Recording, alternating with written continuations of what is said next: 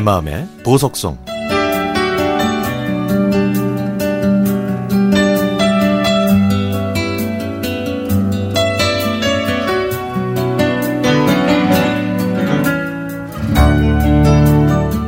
(1986년 3월 1일)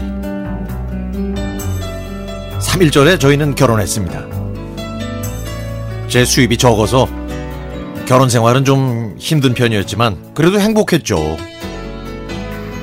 그런 사이에 큰딸이 태어났고 둘째와 셋째도 태어났습니다. 아이 셋을 키우는 아내는 힘겹고 버거운 생활을 했지만 아이들이 초등학교에 들어갈 무렵 문구점을 운영할 정도로 억척스러웠습니다. 그런데 아이들이 대학을 졸업할 무렵에 저희 결혼 생활에 위기가 찾아왔습니다. 권태기와 불신, 서로에 대한 불만이 저희 부부의 끈을 흔들어 놓았고 믿음과 배려는 온데간데 없었습니다. 저녁에 만나면 싸우고 전화기를 집어던지고 상스러운 언행이 오가고 삿대질을 하면서 몇 개월을 지내야 했죠. 오랫동안 대화 없이 지내다가 결국엔 이혼해서 저 혼자 집을 나왔습니다. 이혼하고 제 나이가 쉰 하나 됐을 때 회사에서 퇴직까지 하니 수입이 낮아져서 생활 자체가 힘들어졌습니다. 제 취업이 안 돼서 대리운전, 청소, 영업용 화물 운전 등 할 수 있는 일을 가리지 않고 했지만 수입은 고만고만했죠.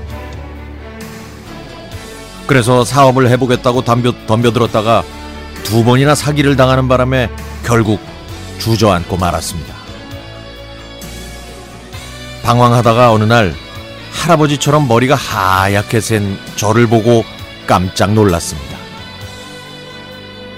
그제서야 모든 걸 내려놓고 지내다 보니 또 재취업에 성공하더군요. 지금은 안정된 생활을 하고 있습니다.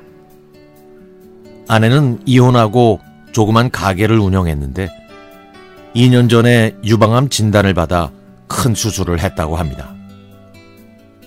항암 치료 때문에 머리카락이 다 빠졌고 저항력이 떨어지면서 병원 응급실에 실려가길 몇 차례. 어려운 고비를 넘기고 2년 동안 요양병원에서 힘겨운 날들을 보냈습니다. 지난달에 퇴원해 집에서 요양하고 있지만 회복은 아직 덜 됐습니다. 이혼 8년 만에 아이 엄마에게 긴 문자를 보냈습니다. 당신과 아이들에게 사죄하고 싶다고. 지금부터는 당신과 아이들을 위해 살겠다고. 그리고 10여일 후에 답장이 왔습니다. 당신이 진정으로 변했다면 한번 만나보겠다고요. 그래서 저희는 얼마 전에 만나 진심을 다해 대화했고요. 서로 손을 꼭 잡았습니다.